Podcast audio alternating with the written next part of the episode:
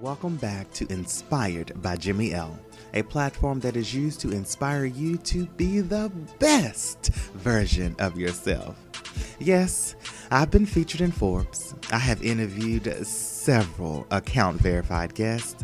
I have even been a brand ambassador for a billion-dollar company. But you know what, honey? You are my inspiration to keep the show going. We are not here pleading for ratings and reviews. We are here to encourage you. So please be sure to subscribe and share every single episode. Don't hold the opportunity to inspire someone else. Okay, so this is actually going to be a little abnormal for the Inspired by Jimmy L entire series. So I was so fortunate enough to be able to have Evan Carmichael back on the show. This time, it was for a coaching session for me. I'm so thrilled. I'm so thankful. And I am so privileged to be able to have had him back on the show. And I just couldn't wait to share this entire interview with you. It's only about 20 to maybe 25 minutes long, but I guarantee you it is packed with a lot, tons of information and practical tips that you can utilize, whether within your business, if you're looking to kick off a podcast or a talk show, if you're looking to start a YouTube channel, or if you're just simply looking to grow your following. Evan, he's the man to meet. He is the man to actually mentor you. Promise you that. Without further ado, here is the man, the YouTube mogul celebrity, Evan Carmichael. Hello there, Evan. How you doing? I'm great. How are you? Are we doing it? Is this an interview? Like, are we recording this for something? So I did want to record it if you were okay with that. Yeah, okay. Let me just put my headphones in so you get better quality. Okay. All right. Good to see you. Oh, you can't see me? You can't see me? No, I cannot. Hold on. There we go. All right. There we go. Awesome. It's happening, dude. It's happening. It is happening. I've already got my timer started. I know that you are on a short time limit for these, and I definitely appreciate that. And I want to definitely be respectful of your time, Evan, like I really, really do. Cool, man. Let's go. So, for starters, a couple of things. I know this is going to be a coaching session, so I know this is going to be a little bit different than our last interview from a couple of years ago, which I cannot believe it's been a couple of years. But crazy, it has been super crazy. You're looking good, dude. You're looking good. I know. Right? For starters, okay, hold up. For starters, you got to tell Nina I said hello. I have been missing her on Instagram, but tell her I said hi. And Jimmy says hi. She was very excited when she saw you on the list. We were both excited. It's like, oh, it's been a while. Anyway, you know, but that's where it's going around back to in regards to this tour. Okay. So I know you were doing the book tour, or you were going to do the book tour here in the U.S. And I was so excited to get you guys here in Memphis. I know. I'm just not allowed in Memphis. It's not happening. I'm highly upset by that. I didn't come last year to Memphis. I wasn't last time. I drove to see you, so I'm like, that was okay, but it really hurt my feelings. I just want to point that out there for the record. Listen, hurt my feelings too. You are as border security. But that is actually part of my question that I wanted to ask you. So we kind of saw you shortly afterwards, and after you were denied. Your process of thinking of, I cannot let this destroy me, like that would have been... because your plans were basically 100% ruined for what you were attempting to do. How do you process something like that and then still be bold enough to I know we kind of talked about it a little bit with your injury that happened while you were on tour, but how do you process something like this? Your whole damn plans are changed and you have all these people that are counting on you. Right. And you never want to let people down. And so how are you dealing with that? Sure. Well, I guess a little bit of context then for people who might be watching, listening. I was supposed to do a 90-day, 21-city tour. See my guy Jimmy in Memphis, and I've never been. First time in Memphis. Anyway, I got stopped at the border. We were going to do live stream the whole thing, like 8 to 12 hours a day. It was me, my wife, and two people on my crew, and we're going to go for 90 days. And border day one, border security just wouldn't let me in. They just said, nope, you're not allowed to go in. I did it last year. I've been traveling to the US for 20 years and never had an issue. And now, so here's how I process it. One is, I just got a guy on a bad day. Like, I think border security has to be a insanely hard job. Okay. All you're doing is looking for people who are troublemakers and breaking the law, and you're looking for the negatives in people, right? Like, I've never seen a happy border security guard, right? We need some Jimmy at the border. Yeah. Listen, first thing he's going to do is change the uniforms. I already know what's coming. It will be bright. It will be bright. It's going to be fuchsia border. You know, it's coming. I know it. I love it. Oh yeah. Different border. But so that's my first thought, is this guy's just having a bad day. I mean, I still have to deal with it. You know, there's no appeal process. He decides, and that's it. You know, we spend a lot of money, you know, hotels and booking out venues and all this stuff. That's just, some of it we got back, some of it. Yeah. So, I mean, did you just push through it? Yeah. So first thought was that, like, it's easy to say, like, people say, well, how did you not hate this guy? Like, how do I not hate? This guy hates his life. Like, I feel bad for this guy. Like, anybody who's throwing shade at you and being negative or treating you unfairly, they hate their own life, right? So, you know, and you think about criticism on social media. If you post a video and somebody comments that they don't like your shirt, or they think you're too XYZ, anybody who's, that's the heart of the day, they hate their life. So that becomes a quick default mode, right? Like, if Jimmy came on here and starts yelling at me and says that I suck and all this stuff, like, Jimmy must be having a bad day or something. Like, that's not Jimmy. And so I know he hates his life, right? And so I feel bad for him that this now is his daily existence every day. Next, I then think about, okay, who have I live through the lens of, I don't want to disappoint people, right? Is my biggest fear is disappointing people. So next I think, how do I mitigate disappointing people? Yeah, because that's a huge thing. I'm one of those people that were disappointed. Yeah. So, but here's the thing. I thought, you know what? For everybody who I was supposed to meet or who bought a ticket, in my head, it's like, I can make it up to them. Interviews that I had booked that was supposed to be in town, you know, we apologized. I'm doing a whole bunch of remote interviews now. For everybody who bought a ticket to the tour, we, of course, gave a refund, full refund, but then also I offered to do a coaching session with them for 25 minutes. Yeah. So I'm like in wall-to-wall coaching session with the people, but I love it. I mean, it's not the most effective use of my time, but I love meeting people from Believe Nation from across the country, right? Like across America, people were buying tickets for this. And so even this conversation right now is a result of Jimmy buying a ticket, getting refunded because I canceled. And now we're doing this coaching session. And so in my head, it's like, I can make it up to everybody. Like, even if this wasn't enough, even if Jimmy is still pissed off and like he moved his wedding to come to this event and like, this is not enough, you know, in my head, it's like, I can still make it up to him. I just believe everybody in my audience, they're good people. Ultimately, they're rational people. And if they understand the situation, I can still do more to make it up to you. So that became then easy. It's a ton of work. It's a crap ton of work that everybody, you know, my agent and the people around are like, what are you doing? That's just such a way. You need to be promoting your book right now, not doing these free calls with some startup entrepreneur out of Florida. But just for my own like soul. Yeah. The hardest thing was actually the two guys on my team who we brought with on the tour. So it was me, Nina, Jeremy, and Ray Ray. And Nina, I knew would be okay. I mean, we've been through enough hardships, breaking my neck, all that. Like, we've gone through enough struggles, you know, together that I knew we'd be fine. We'd figure it out. But the other two guys, I was concerned about, mostly because they put their life on hold for 2 months just for this, right? Yeah. Ray Ray was a teacher. He's studying to be a teacher, and so he put a hold on his college, which like they very rarely let you do, to come and do this. And he's excited to go to all the like sign language cafes and stuff in different cities and meet all these people that we lined up. And like, now none of that's happening. I'm like, surprise, tonight you go back home to where you were. And so that like destroyed me, because I felt like I don't know how to make it up to these guys.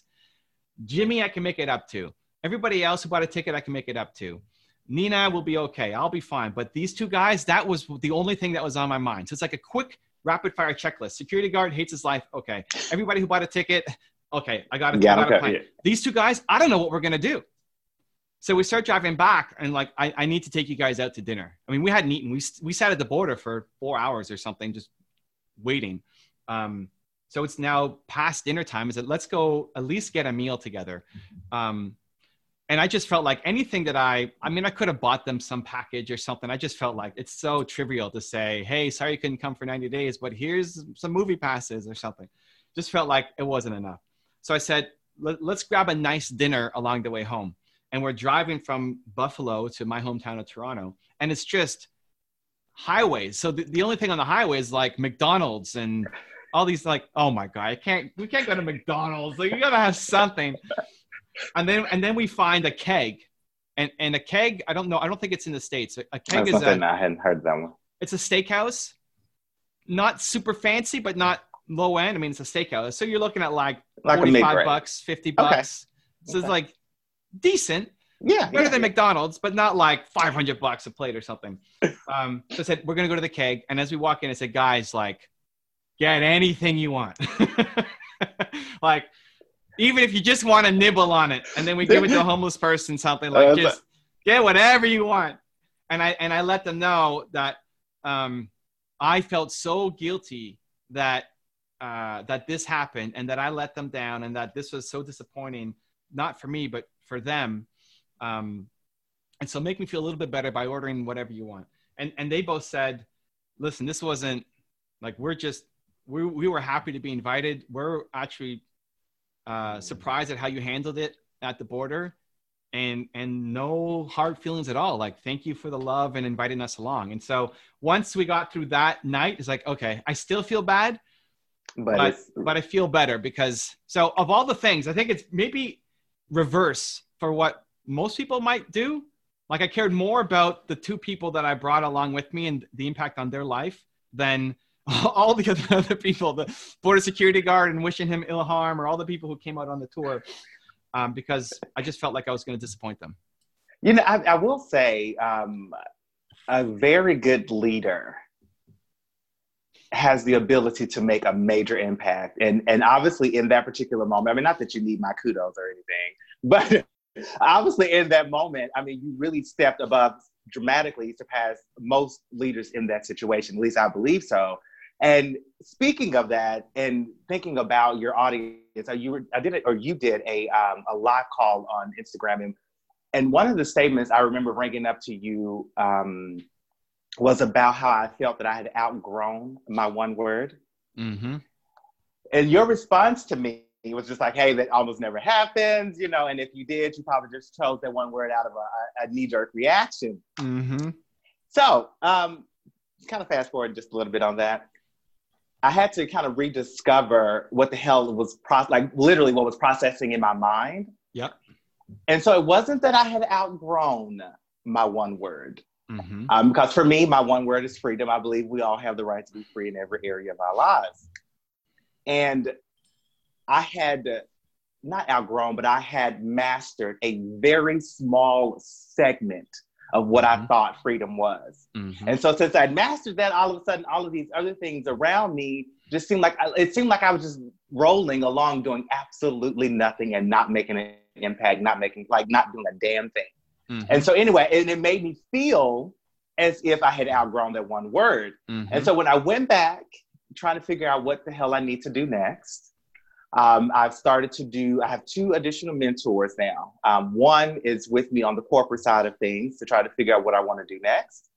And then the other mentor, he actually has his own national talk show, which I'm totally excited about. I've been behind the scenes with him. I've seen how things are edited and put together. And he has two national talk shows that are on television, several podcasts, and then I think he has 4 radio shows that are here in Memphis and then in Nashville. Mm-hmm. So he's a really busy guy. So for me to get a chance to kind of break open his brain, I kind of got a chance to see a whole lot. Of course, you know, my goal is to be a talk shows, right? Yeah. So looking at it from his perspective, I don't know how I feel about working for a network. Okay. I don't know how I feel about the editing and basically doing what I'm doing now on my own, if that makes any sense. Like I'm recording, I'm booking the guests, I'm having to do the editing. At the end of the day, I really like the conversations. I like to get into your brain. I like to provoke thought-provoking conversations or ideas. That's what I love to do. And I'm not stuck. I'm not at a loss, but I feel like there's so many other things that I can try just to at least see if I like them. And so one thing I would definitely like to do while I have you is, like, I guess, get a couple of ideas or spitball a little bit with you as to what are some other things that I could potentially be doing. I love it. And listen, anybody who's been around Jimmy starts to feel the energy immediately. Like, even when Jimmy's sleeping. Really? Even when he's sleeping, he's putting off a vibe. I know it. It's happening. We gotta bottle that stuff. Jimmy breath in a bottle or something and sell it. It's I swear fire. If I could, Evan, I would. Listen, you could. You get a bottle, you breathe into it, bottle it, and then you sell it. That's a business. I wish I could. That's not one of my better ideas for you, though. I was gonna say, I know. But so here's the thing. Instead of focusing on what you don't like, lean in on what you do like. And so there's lots of different models that can work, especially as just the opportunities open up with where the internet is going and the ability to have shows that aren't part of traditional, TV and cable. The biggest thing you need to do is focus on having more conversations. So how many conversations are you actually doing on a weekly basis? Very few. Very, very few. Recorded conversations and guests, I'm only doing one per month. Yeah. This is it. This is where I'm only doing one per month. You're spending 29 out of 30 days a month doing the stuff that you're not extremely gifted at. And you've got like this insane talent at one thing. You're like, I'm Michael Jordan, but I'm only going to play basketball once a month. Right? Like, you need to be having conversations every day, at least one a day, if not multiple a day. So, recording and interviews are only once per month. Because of where I work and my 9-to-5 job, I do have quite a bit of conversations where I am helping, but most of the, probably 98% of those cannot be recorded because they're bringing up details, they're bringing up facts. I'm talking about recording. It's like, and your thing, not you being a sidekick to learn from other people's things. Okay. It's great. Like, maybe being on a talk show, you learn how people are asking questions and you're learning. Awesome. As soon as you stop learning, then you should move on and get something else. But you need to be doing your thing every day. A conversation, you just have to show up for. Like, a conversation is as long as it takes to have the conversation. You can have a 10-minute conversation, record it, and turn it into a video. And I would do both. People who you want to learn from, who inspire you for whatever reason, and then also people who you can help. Live coaching. Helping people actually step up and lead, like what's on your shirt. Yeah, listen, people have a hard time stepping up and leading. People have a hard time finding what freedom. Who doesn't want freedom, but who actually has it? Go help the border security guard that I was talking to. He needs your freedom, right? Really. Yeah, so that's got to be a daily thing, and download everything. Even if it's just the easy starting point is Instagram Live. So what do you mean download everything? So if you do a video on Instagram Live, you have an interview with somebody, you then download it because it goes away. Okay. Right? Oh. And then zero editing. I don't care that it's a vertical video. Cut that down. Yeah, post it. Because you're not going to win off of editing. You're going to win off of amazing conversations. So at least one a day where you're either booking people or you're talking to your audience. Just before this, I was on my Instagram Live. I had a woman come in who's had an idea for 10 years and hasn't started and just needed an extra little kick in the face to go off and do it. And like, she was ready, right? So I gave it to her and she's off and running. But now we're going to download that video and upload it to the channel so that other people can learn from it as well. That's what I want to see you do more. And it doesn't mean you don't do the fancy stuff as well, and the studio and the lit and the, like, you look great right now. It looks awesome. Great. But don't let that be like, I'm only going to do it when I have the perfect lighting and the perfect cameras and the perfect setup, because that means you're only doing it once a month.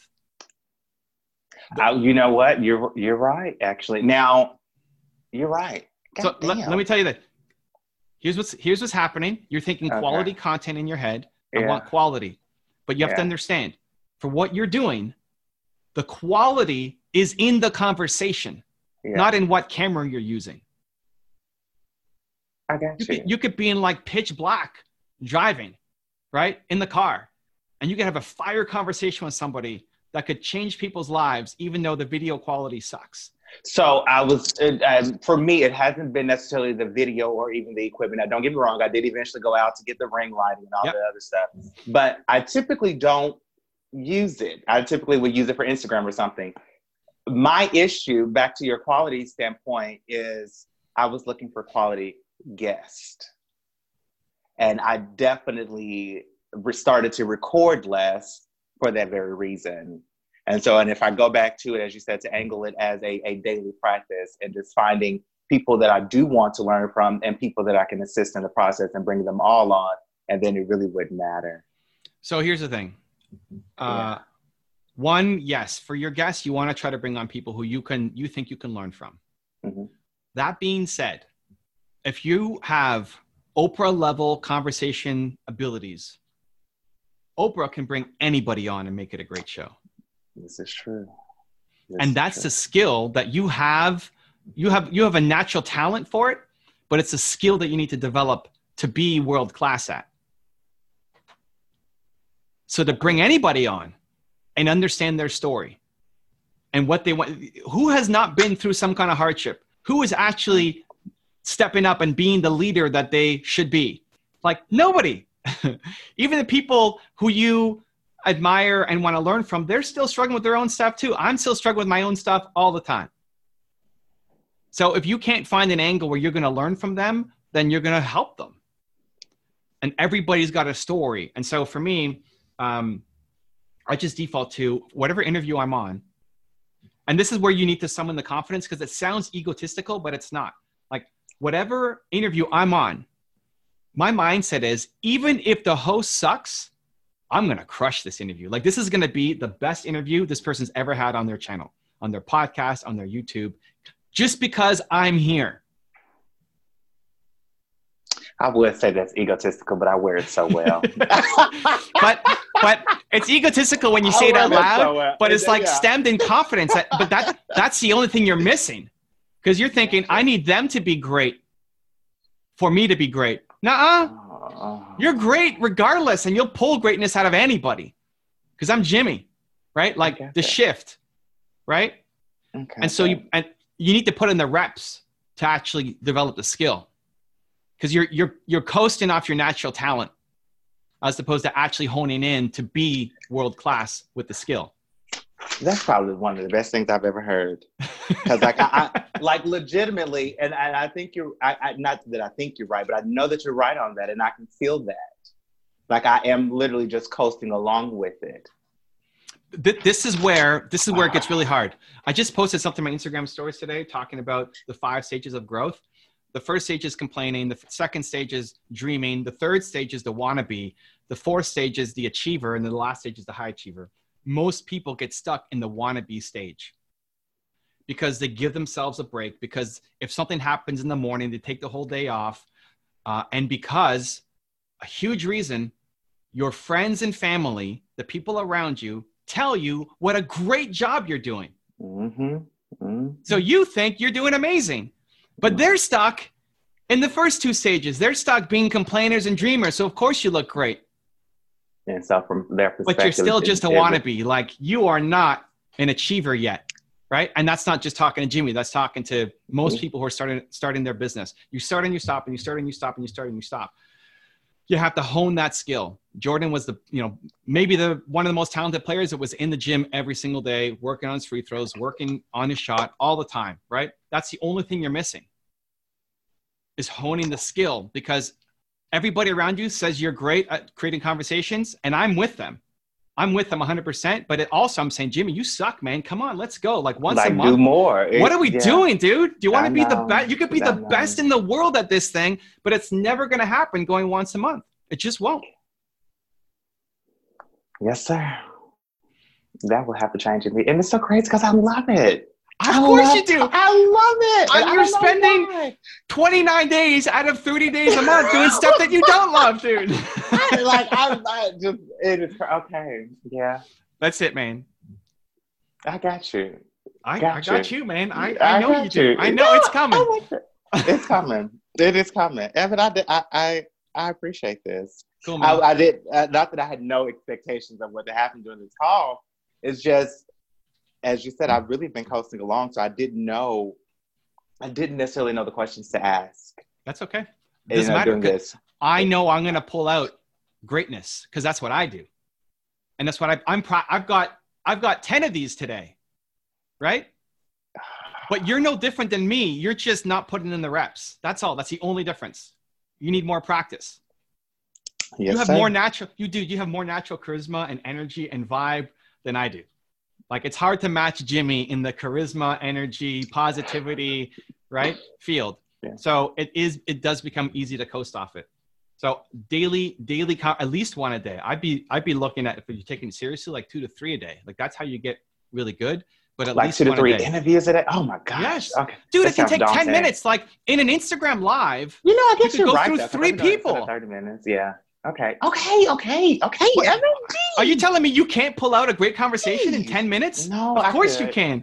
I was thinking 30 minutes, but you're right. You could crush it, but it's as long as it needs to be. Like, you may hang on to somebody longer than the 10 minutes. Awesome. And that becomes a 30-minute episode or an hour. But once you've gotten the thing, then you can move on to the next person. Okay. Yes, sir. All right, man. All right, Evan. Thank you so much. Again, I love it as well. And I do miss you guys. I will see you all soon, I guess, hopefully when we do another, or you do another tour. So otherwise, I hope so. Otherwise, I gotta find another way to get down to Memphis to see you. 100%. Much love, man. See you soon. Thanks, Evan. Cheers. Bye.